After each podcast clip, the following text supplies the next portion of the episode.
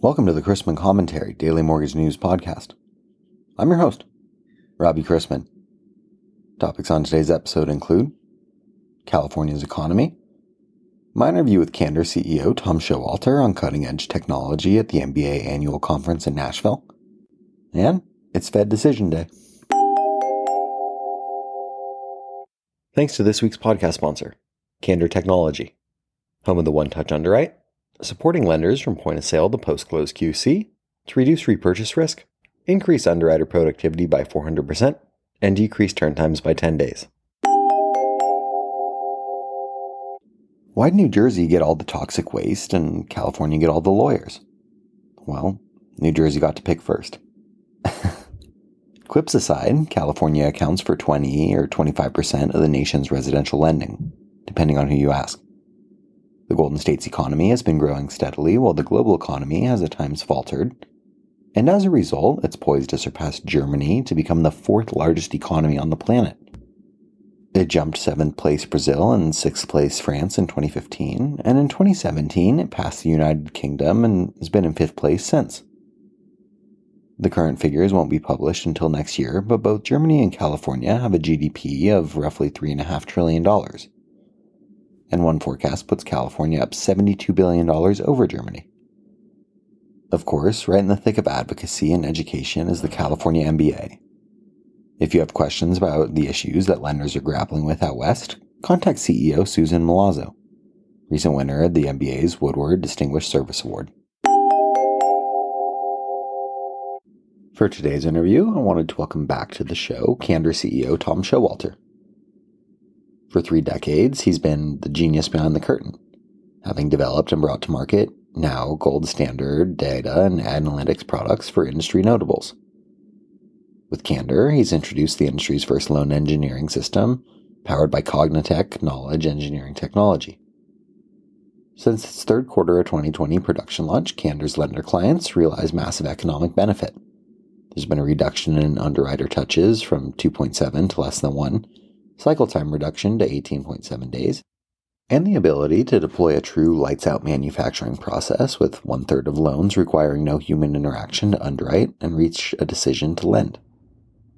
Much of Candor's data validation and verification principles were informed by Tom's experience at NASA in system safety engineering, where he developed aerospace technologies for use in civilian and military aircraft, as well as the former space shuttle program let's start out and say how was how was the MBA for you? How was Nashville? Well, it was very good. Uh, we kicked off on Sunday. We had our our event on Sunday night. and you were there, and we thank you so much for attending. The MBA was a good good conference for us. We got a chance to further position the company, and we got a chance to interface with a number of clients and also some key players in space. So it was very good. We were looking forward to others, other other conferences of a similar nature. And I actually haven't talked to you in a couple months here. What's what's uh, been happening recently over at Candor? Well, we're we're making our push from um, a service that's positioned just in fulfillment to moving it to the point of sale space and also moving it to the uh, post close QC space. The point of sale space will be an interface with a known vendor that that will we will we will house uh, Candor within that vendor's uh, POS architecture, and the post close QC is a service that we we can offer directly from Candor that will enable those folks to get a quality re-underwrite and a quality assessment of the likelihood of defect on any loan. Uh, and so we had those two things going out here straight away along with our, our current fulfillment package which is where we've been selling for a number of years now. And I heard you also got a recent patent. Can you talk to yes. me about that?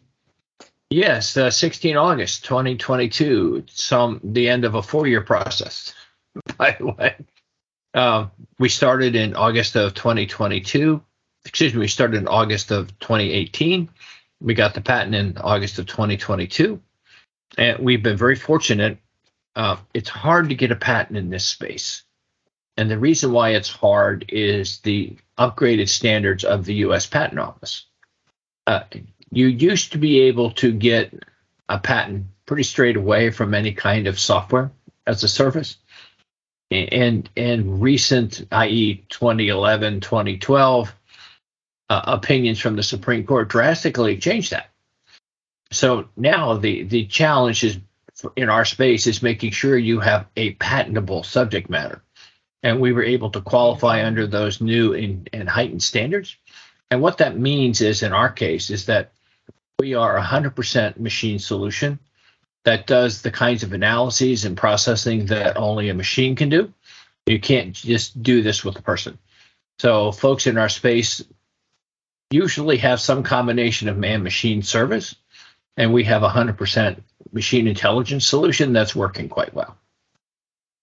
Can you go into a little more detail about what the patent actually covers? Mm-hmm.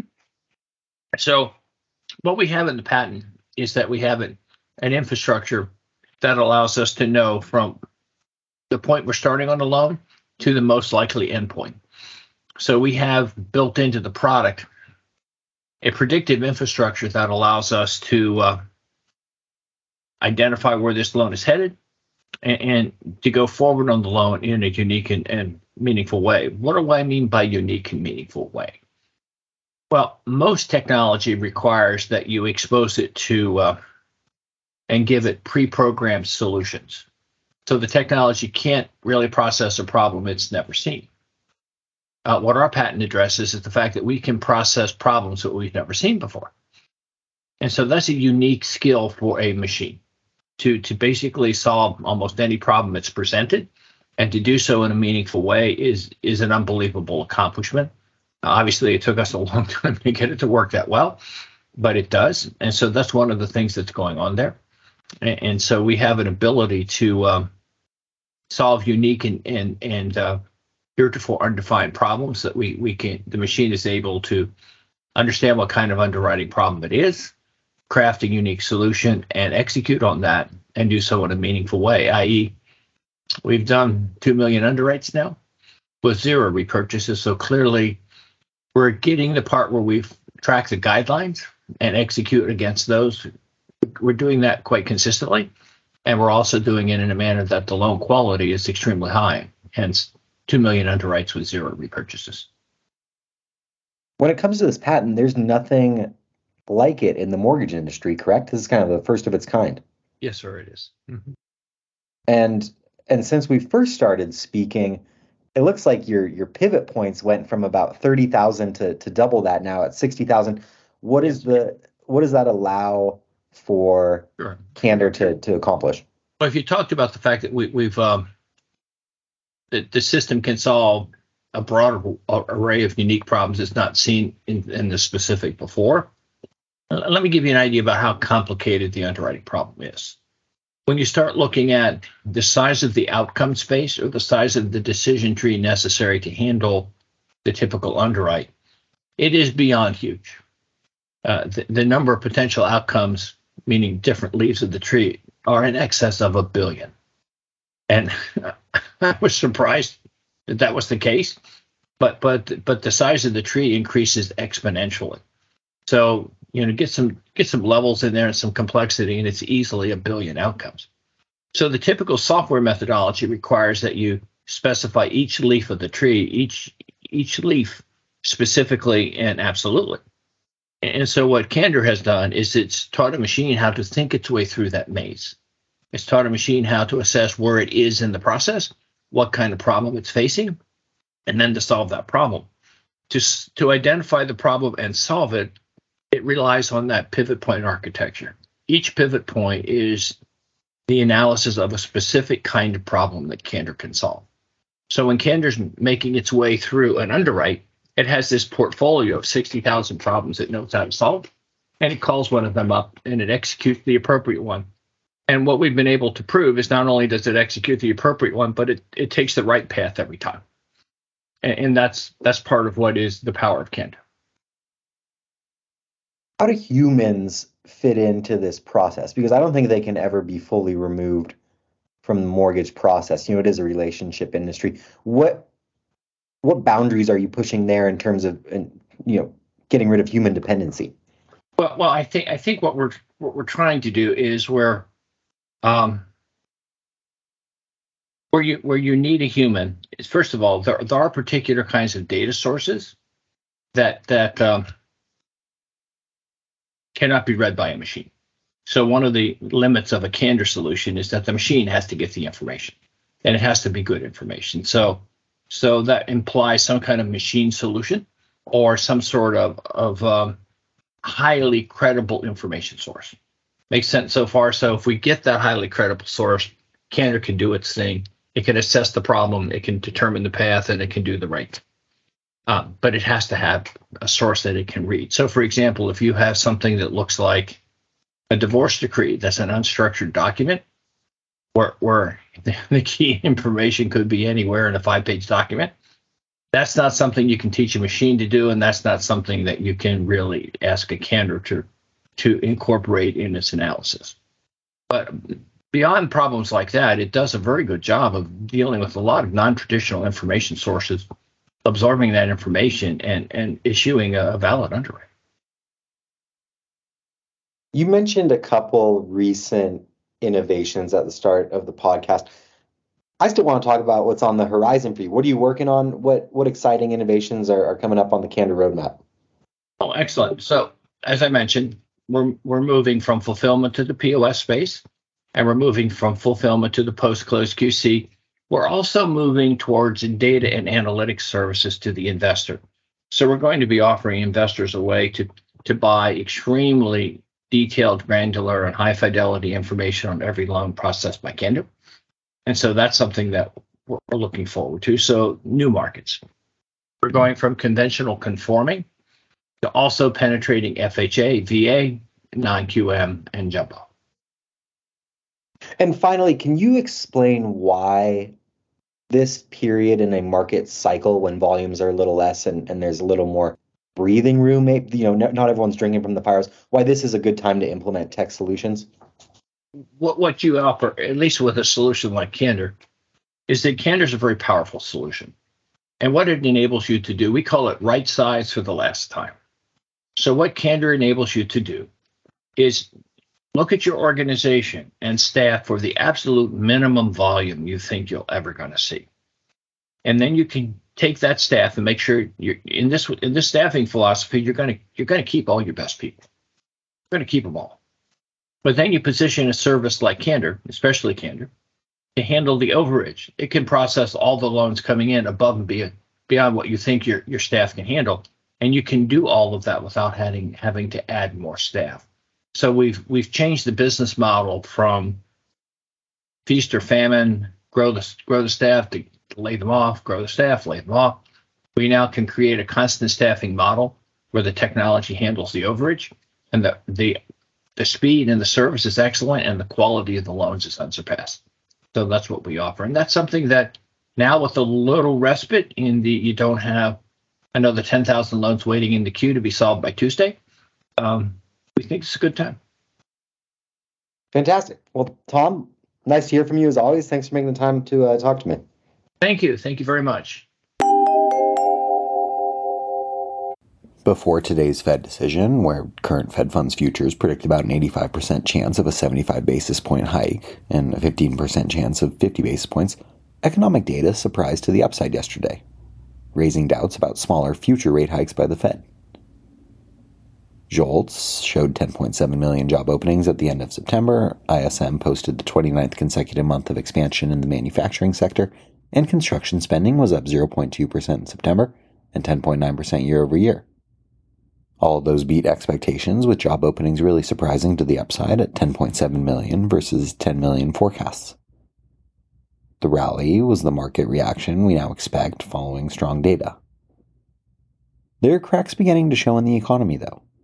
Manufacturing activity is now bordering on a contraction, which hasn't been seen since the pandemic led contractions in April and May of 2020. New single family construction down 2.6%, continues to be a major drag on overall construction spending, reflecting the adverse impact of the spike in mortgage rates, higher building costs, and weakening homebuilder sentiment. Consumer spending and business investment, which comprise more components of GDP than net exports, were flat during the third quarter. Consumer spending on goods fell for the third consecutive quarter, and residential investment is expected to weigh on growth in the coming quarters as mortgage rates and high prices have pushed buyers to the sidelines. Home prices are easing slightly, but a lack of inventory is preventing more significant declines. The employment cost index showed earnings grew at a slower pace than the third quarter, a sign that labor markets may be starting to loosen a little. As upwards wage pressure subsides, it may reduce the need for businesses to pass those costs into consumer prices. Despite signs that inflationary pressure may be beginning to subside, core inflation remains well above the Fed's comfort zone. Ahead of this afternoon's FOMC events, with the statement release followed by Chair Powell's press conference, markets digested the latest mortgage applications from the MBA. Mortgage applications decreased 0.5% from one week earlier. We've also received ADP employment for October, with 239,000 jobs created. And later this morning, the Treasury announces the details of the quarterly refunding, with the market bracing for potentially larger sizes following Monday's increased borrowing estimates. The FOMC is expected to announce a 75 basis point rate hike, but there is ongoing speculation that Fed Chairman Powell could use his press conference to include pivot language that will signal a less aggressive path going forward. We begin the day with agency MBS prices, a little change from Tuesday evening, and the 10 year yielding 4.04 after closing yesterday at 4.05%. Let's wrap up with a joke and some housekeeping. A father told his three sons when he sent them to university, I feel it's my duty to provide you with the best possible education. And you do not know me anything for that, but I want you to appreciate it, and as a token, please each put a $1,000 into my coffin when I die. And so it happened. Sons became a doctor, a lawyer, and a financial planner, each very successful financially. When they saw their father in the coffin after his death, they remembered his wish. First, it was the doctor who put ten hundred dollar bills onto the chest of the deceased. Then came the financial planner who put twenty fifty dollar bills in there too. Finally, it was the heartbroken lawyer's turn. He dipped into his pocket, took out his checkbook, wrote a check for $3,000 and put it on his father's coffin and took the $2,000 cash.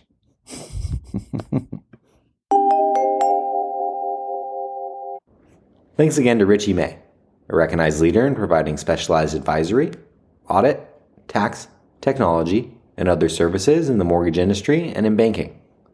To learn more, visit richeymay.com questions about the podcast or sponsoring opportunities, send me an email at robbie at robchrisman.com. Visit robchrisman.com for more information on our industry partners, access to archived commentaries, and how to subscribe to the daily mortgage news and commentary. To listen to or download past episodes of this podcast, search Mortgage News on any platform you get your podcast from.